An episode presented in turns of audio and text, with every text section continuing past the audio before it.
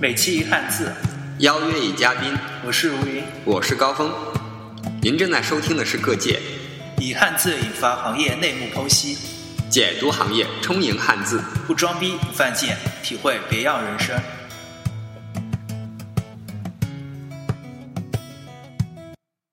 为什么美国的高端酒店给人的感觉一般？酒店是如何被企业定制的？西雅图的天气是怎样的？这样的天气造就了怎样的穿衣风格？干燥的下雨天是怎么回事？欢迎收听本期《各界美揭秘微软》。后来后来我们去那边住的时候，我发现一个问题，就是因为我我们住的是那个 Hilton 希尔顿酒店，然后虽然它有点高大上吧，就中国也会比较高大上一点，嗯，当然像我们就我们这种穷屌丝来说，应该是这样说的。然后呢，但是在那边我真感觉他不感觉他有多好，就是我不感觉他装修啊，装修各方面面，嗯很好服务方面，我不觉得它很好，就是我觉得它一般般吧。因因为可能是中国这边的高级酒店都布置的太高级了。就是我想想讲的那个海雅了，就是那个凯悦酒店，我注注册他会员账号的时候，它上面我们一般不是有个 Mister Miss，就是会写个头前缀，就是代表你是先生女士啊，嗯。对什么之类的。可是他后面除了然后中间写名字，把名字填进去后，后后面还有一个下拉选项，嗯。上面要什么 DT DT，Doctor，啊，D 什么？啊、DT DT 之类的东西，我不知道什么什么意思？后来我查一下，原来是什么公爵。哦，啊什么之类的。你的，爵位，你的爵位，哇那种那种东西。太牛了这个。对，然后就说，如果你是什么爵士的话，他会说，嗯，如云爵士，哦，啊，欢迎入住。如云男爵，什么什么的。对对对，就这样子的。然后我觉得，后来我们入住入就入住那边的时候，我们开电视机的时候，就觉得有点高大上的感觉，嗯因为我们打开电视机的一一瞬间震惊到了，它居然电视机上显示屏幕上显示的是我们的会议安排。哦，对，就微软已经给你们定制定制好了电视机里面去了。哎，我估计应该是酒店里面本来就包含这种定制服务。嗯有定制服务，对对对，显示微软的 logo，然后上面显示，嗯，接下来几天接下来几天要去什么什么地方，对对对要准备些什么，对对对，嗯，挺好的。所以我觉得定制挺高大上的。一打开哟，微软，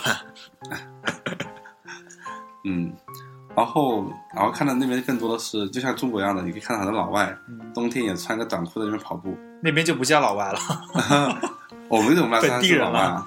然后嗯在那边也是一样的，就是我们十一月份去的，所以蛮也挺冷的，挺冷了，那边然后西雅图算冷的地方。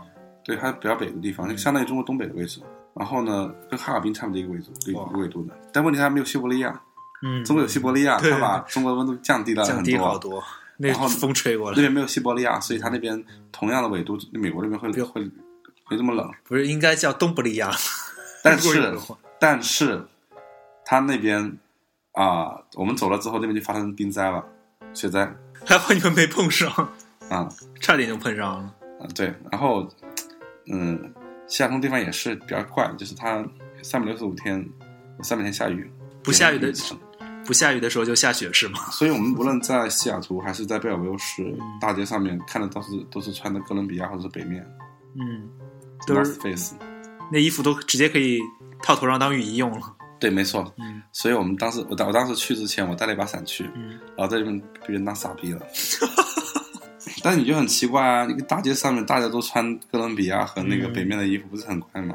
对，我都穿的一样的款式，对啊，虽然它很多款，但问题我觉得都差不多。都差不多的。那那些能当雨衣的衣服都设计都差不多，对对对拿个帽子一戴就分不清谁是谁了。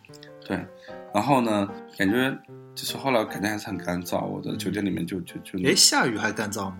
它第一个，它沿湖又沿海，它有好几个湖，嗯可是呢，嗯、它又又在下雨，冬天下雨，它每天都湿漉漉的地面。嗯可是我的手还是干掉了，就是有呃就倒刺伸出来，然后包括我的嘴巴也哎，为什么呢？为什么下雨还是会干呢？它的它的湿度其实挺大的，湿度很大，但是湿度大为什么还会干？然后还有好多静电，就是说，因为我是南方生活的话，在北方这边待的话，会觉得啊，到处都碰到金属就会放电，嗯，被被电到有时候很痛的感觉嗯。但是在西雅图也是一样的，所以很快。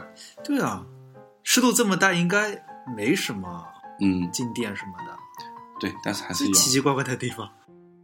为什么微软喜欢把自己的园区称为学院？为什么微软总部算是西雅图的一个景点？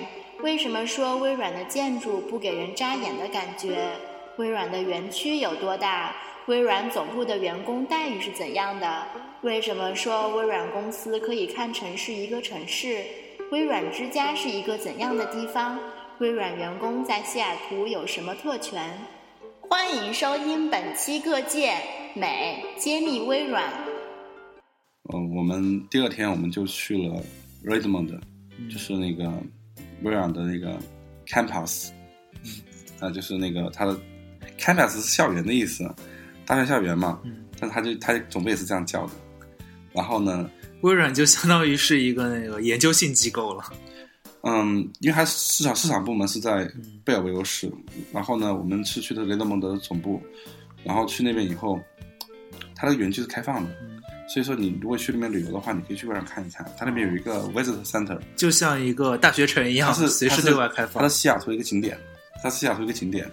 当然，你说西雅，它微软里面有什么好看的呢？其实也没什么好看的，因为它就是一个样子很多一很多都一样的一栋楼，古建筑，不是古建筑啊，因为它微软园区是一九七五一九七五年应该是那个时候开始搞的，所以它就建筑风格一直是以前早期的这种风格，就是你会觉得这个地方很干净，然后呢很整洁，但是呢你不会觉得它像 Google 啊、像苹果那样子那种那种就是外面都看起来很张扬的感觉，对，它很低调，很 fashion 的感觉。对对对，它很低调，但是里面装修就可能好一些了。但是那个园区真的非常非常大，所以呢，它里面有有很多公交车的穿行，微软的班公交车、公交车之微类的。软的公交车的穿行也是五分钟一班。然后呢，如果你的司机，如果你不熟悉同一一个线路的司机，你就开另外一个线路还开不了。所以你想开不了里面是迷宫样的，真的呢？它里面它里面有好多个足球场。嗯，我说一家公司里面很多都很多个足球场，员工福利这么好，一般一般人家人家是讲这样讲的，说一家公司有足球场这么大，嗯觉得很牛逼。对它是有好多个足球场有几个足球场，你怎么感觉呢？一个学校都不一定有好几个足球场好。然后有篮球场更多了，还有什么棒球场啊什么之类的场地，然后还有一些森林啊之类的。然后森林，对，如果你如果你我朋友说嘛，说如果你一个人你把一个人杀了，丢丢在那个里面抛尸荒荒野，微软的 在微软公司里面抛尸，然后估计很长时间都没人发现了。哎，太大了。对，然后也有也有几十栋楼啊。你如果你要去微软园区的话呢，你可以在呃各大应用商店里面去下载呃微软的园区的一个软件，因为 iOS、Windows Phone 或那个安卓上面都有，应该都安黑莓上也应该有网也有网页版的。不是微软自己出的，是微软员工自己起的，好像是。然后就就就上面方便方便自方便你己嘛，走路，方便实录，然后告诉你哪个栋楼是干嘛用的，怎么用。其实也方便他们自己，对对，说明他们也不记得。对，上面还有调个停车场之类的。嗯嗯，总之总之给我感觉是很大很大，还是很大。然后它楼也不高，它楼是最最高好像就是五六层楼吧。嗯，据说好像是因为，嗯，就是它第一个不用节约空间，第二个你太高会会显得很压抑。嗯，是然后钢筋水泥的那个，对然后微软的微软的员工呢，都是一样大小的房间，都是一人一间的办公室，哇，单间，单间。比尔盖茨多大，别人也多大，哇，对，都是一样的单间的办公室，所以所以所以说就挺挺爽的感觉啊。在呃在里面就是你基本上到处都可以看到有那种临时售货机，但不要钱的那种。不要钱啊，叫售货机吗？免费发放，然后然后里面还有星巴克之类的星巴克要钱吧？我不知我忘记了，嗯应该不应该不用吧？然后就是里面员工食堂也不用不用钱的那种感觉。就相当于是一个生活区了。对对对，它与它它的它的那个食堂，它不止一家，它很多家，中国这边也有啊。就它叫做 Microsoft Dining Services，嗯是一家公司一样的，就他们公司员工餐厅是一家公司一样的。嗯，然后有各种各样的餐厅，有西餐厅，有中餐厅，反正各种各种各样的。然后，哦，然后，然后，然后还有那个什么，呃，还有各种各样奇奇怪怪的，比如说它有有有有模仿派克市场建的，我操，然后就是你感觉就是它是一家商业一个中商业中心里面有嗯。很多很多商场，里面有很多很多商业的一个就是就是一个城市的雏形。，对对对，但它却全都是员工餐厅，嗯，然后你可以去预约，好像是就好像他自己可以 单独成为一个城镇了。对对对对对，我在上海的园区，上海因为在中国可以称得上 campus 的微软的那个地方，应该是上海上海一个园区的，然后它也有这种钉钉 services，然后它里面也也是就是坐前坐坐台会摆个摆一个那个纸条，嗯说你可以对我们的服务进行评价，哦电话去投诉啊怎么样的，这么好，对，然后包括公司里面叫出租车好像都是内部电话那样子，就嗯内部有电话系统。然后我在里面看了一家 AT&T 的营业厅，在微软园区里面，然后我才知道为什么微软每次给开发者发放那个就是就是平板啊什么样的东西都会配 AT&T 的卡，原来是原来是 有合作关系很会很。会打，很会很会做生意，在微软公司里面去开一家 AT&T 的营业厅，微软公司里面也有没有银行啊？有银行的，那就是一个完整生态系统了。对对对，应该应该是这样子。然后反正就是哇靠，好高大上，还有微软还有出租车公司哇，给员工用的。嗯然后因为他公司里面的他们他在公司里面穿越的话，有时候要打地的，嗯，那那你想想得多大了？而且关键还有还跨跨跨地区部门嘛，比如说他的贝尔贵斯也有机构，所以还要要怎么还要开车过去。对对对，嗯，总之来说就是很大很大还是很大。嗯，然后他如果你去访客区的话，它有个 Visit Center 嘛，不跟你讲访客访客中心。访客中心的话，可以购买一些呃微软纪念品啊，或者说你可以在里面去看，T 恤微软的一些产品，就是一些技术演示之类的。当然，最好去的、最好看的地方是微软之家，但是很可惜，我们没有去。像我们去开会，我们都没有资格去预约那个东西。它预约半年前就已经排满了。哇，你应该你应该就那个时候预约，你才哦签证失败那我们天我们我们我们根本就不清楚，我们我们以为我们可以随便去的，但后来发现，在半年前就已经约满了。所以，所以所以所以说，你看那个有有多火热那个地方，它就是演示一些微软最新的科技，然后呃的一些成果，然后你看了一些很很很有很有 feel 的东西，那种东西。可以激发灵感的那些东西。然后因为因为我们胸前挂了一个微软的标的牌子，然后到哪里去，人家都以为是我们是微软员工，但我们也不不必解释，其实是合作伙伴关系嘛。然后呃很多人就呃因为你是微软的挂微软牌子，就会说哦 Microsoft good，就很羡慕，因为你怎么说呢？你在那边是这个微软在那边属于一个高很高薪的公司，嗯，所以别人都会羡慕啊，肯定是肯定肯定是很有钱的家伙。高富帅。嗯，总总之还不错的。我没有没办法，我没有见到比尔盖茨嘛，因为比尔盖茨那时候已经退了。嗯没想到现在又说要上了，去做了个手机手机顾问好像是。嗯然后呢，但是我路过了比尔盖茨的办公室，感觉啊，哎，反反反正就瞻仰一下吧，应该是。啊，比尔盖茨家是在在华盛顿湖边上一个地方。嗯然后呢，呃，如果你是在夏天去的话，你可以坐船去，那边有船可以去的。但是冬天的话是没有船可以去的。哦，那他怎么办？哎，不不不是，他是路边上可以开车过去啊。只是我们如果是坐那边的旅游的船的话，可以去那边看。但是呢，冬天不开，好惨。对所以嗯，只能想膜拜一下子也没机会了，那样子。我以后还有机会，可能可以看见吧。神一般的存在啊！要要知道，比尔盖茨曾经是我的偶像啊，现在你的偶像是谁？偶像是自己了。好吧，西雅图的飞行博物馆和波音公司有什么关系？金线机场是什么地方？波音工厂为什么值得一去？什么是 City Pass？它对旅行有什么巨大的帮助？瑞尼尔雪山有多美？为什么美国的村庄都有自己的 logo？为什么在西雅图乡村是真的有熊出没的？靠近悬崖的道路是如何防止侧滑的？欢迎收听本期各界美揭秘微软。后来就是我们活动进行的时候呢，就是我们还去了一些其他地方，比如说那个西雅图的呃 Flight Museum，西雅图的飞行博物馆。那那个机构我到现在才搞不清楚它是到底是谁开的，因为它是一家私人机构，嗯因为它不是政府的，我去查过。然后呢，但是它建在呃波音的旁边，就波它波音那个有个有个飞机场，嗯，和波音有关系吗？它好像是跟飞机，好像就是波音开的。我但我因为我不能确定，所以不能肯定啊。嗯然后呢，它旁边有一家有有个飞机场，然后呢，飞机场呢是叫 King Country 呃 Airport。为什么这样讲呢？因为飞机飞到西雅图的话，我们飞的就是西雅图 Tacoma International Airport，叫西塔科机场。然后呢，但是它旁边还有一个叫叫 King Country Airport 的就金线机场。嗯，然后金线机场呢比较高大上一点，它专门起飞那种私人飞机的。私人飞机。对，然后还有帮波音测试飞机用的，哦所以在里面可以看到一些你从来没见过的飞机。就是那些正在研发中的飞机也可以在那边飞出来。对对对，飞出来，然后嗯就是所以给你跑道上面有很多很多那些呃，可能你们没见过一些什么预警机之类的。我们那边看到一个什么写的阿拉伯文的一个预警机，可能卖给什么阿联酋可能卖卖给他们的那些飞机。对对对，嗯，然后它旁边飞行博物馆就更有意思了，然后里面好多好多珍贵的藏品嘛，居然还有空军一号的赠品。哇，但是他四点半就下班了，所以我没有机没有机会进去看。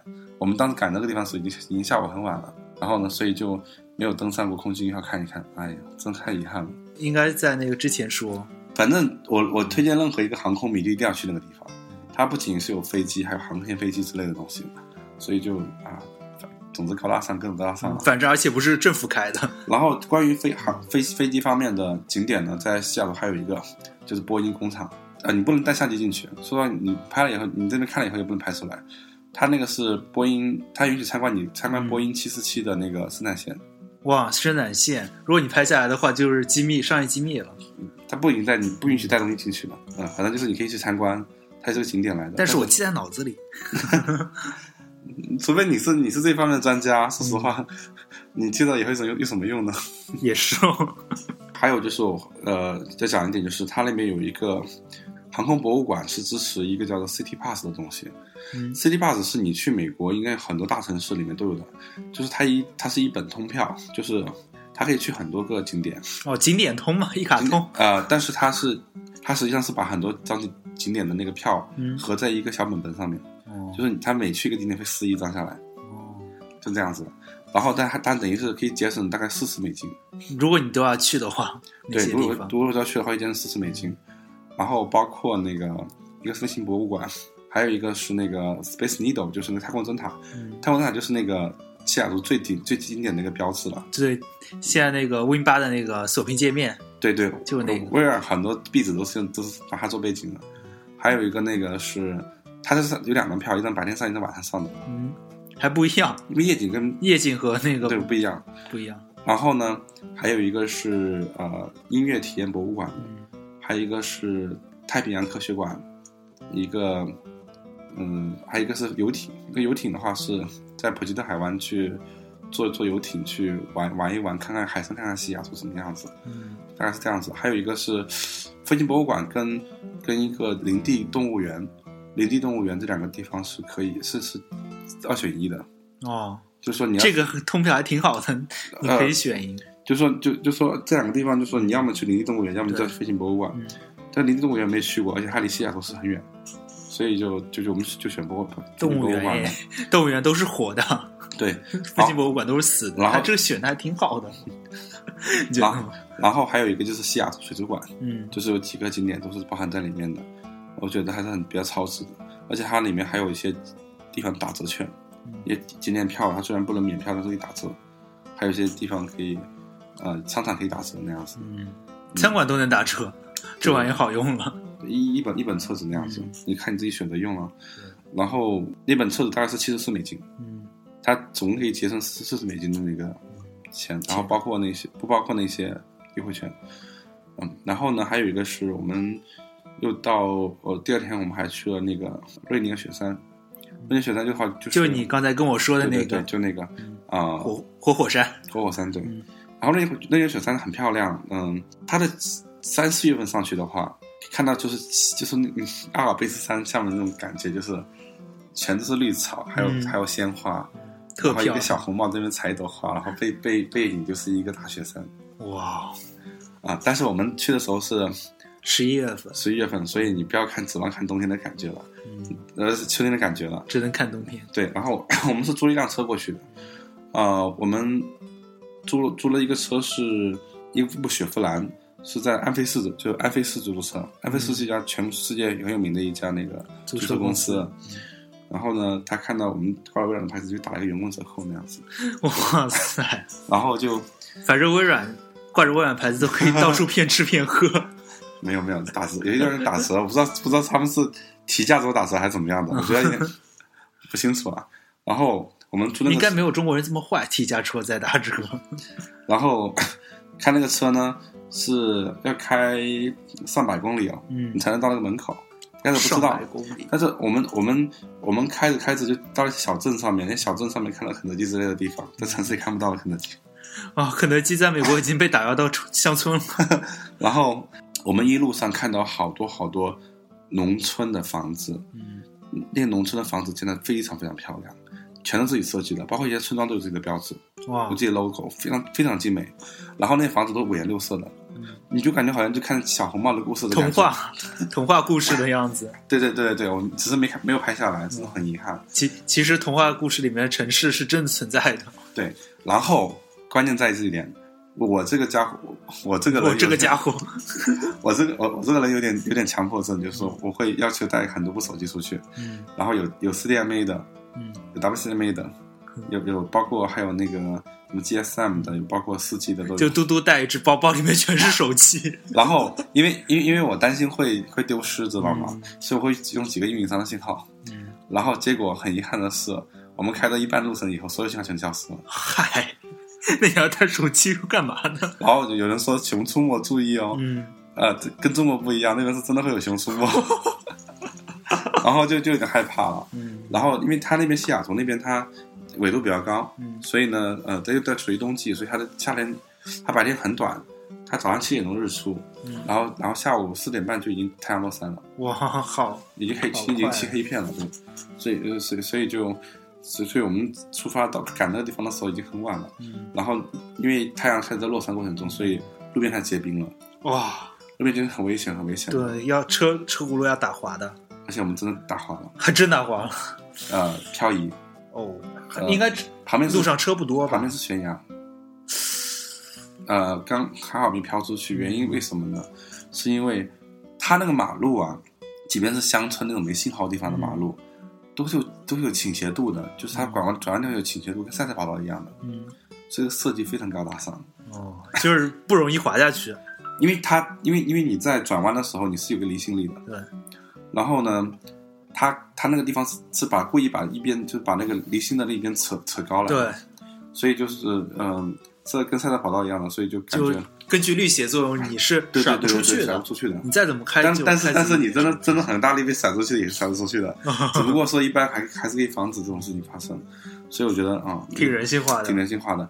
然后，但是那些没有连连手机信号都没有的地方，嗯，都有都有看到 FedEx 联邦快递的跑车在跑哇，啊，他们他们他们那边的那个邮件的投递上门的那种，快递，对对快递已经那个已经突破了手机信号的限制限制了。对，然后他那边手机手手机信号没有的地方，有些房子真的很漂亮，嗯，嗯，我就觉得啊好很不错哦。然后路上路路过了一个什么叫做什么什么湖忘记了，一一路路过一个湖，那个湖其实没有中文名的，嗯后来是被我到东找西找找出一个译名出来。译名，你就直接说读音 音译好了。可是我们最后开到那个雪山门口的时候，就 National Park 它是一个嗯，国家公园国。家公园，然后呢在门口的时候就已经感觉就已经撑不住了，太阳快落山了，然后。那个路面结冰越来越厉害，如果我们再不走，就回不去了，所以我们就没有上山，然后就 就在下面瞻仰一下。瞻还是养不了，它那个它那个山上离离那个门口有三十多公里，三四十公里，哦还有这么多远。对。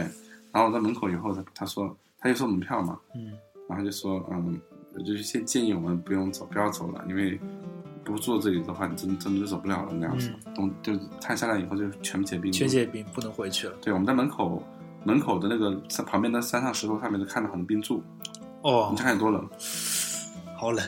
嗯，然后后来我们就开车往回走，嗯又路过那个湖，那个湖我们就说既然去不了那山，我们就在湖来玩玩吧。嗯，然后那个湖水哇，真的很清澈，很清澈。就感觉直接能喝了。它原来也是一个什么小公园吧，嗯然后但是那边一个人都没有，可是它那边居然有公厕，是那种生物价值公厕。嗯，然后呢，我们看那个湖水跟天蓝蓝的天蓝蓝的水，哇，就跟镜面一样的，真真觉得太棒了，就感觉没有环境，环境没有被污染的地方还完是有全没有被。污染的。嗯然后后来我们就，我们呃回回回回去的时候还路过了塔克马市，塔克马市，塔克马，嗯，是西雅图地区一个很大的城市，所以为为什么机场叫做 Seattle Tacoma International Airport 呢？是因为它在塔克马跟西雅图之间的一个，呃，交界点。所以它叫叫西塔克。然后塔克马市它最有名的地方是一个玻璃艺术馆，但很很遗憾没有去。然后我们就晚上到塔克马斯去看了一看，嗯，然后结果发现塔克马斯那个斜坡比西雅图市还陡。然后我们我们去想塔克马斯的时候，那个斜坡几乎就四十五度角还还还四十五度角，我觉得我觉得那个轮胎打滑就可以滑，就可以直接滑下去那种感觉，嗯，很高很高的坡，很斜很斜，太恐怖了，这地方。又高又斜哦。嗯，然后所以就后后来后来我们就离开塔克马，又回到那个西雅图市。如果喜欢我们的节目，可以通过微博与我们互动，我们的微博是各界 Podcast 还有我们的 QQ 群。三幺四六六二九零六，我们也欢迎各界听友做我们的嘉宾。只要你有自己的见解和想法，都可以和我们联系。我们期待着您的到来。谢谢收听，拜拜拜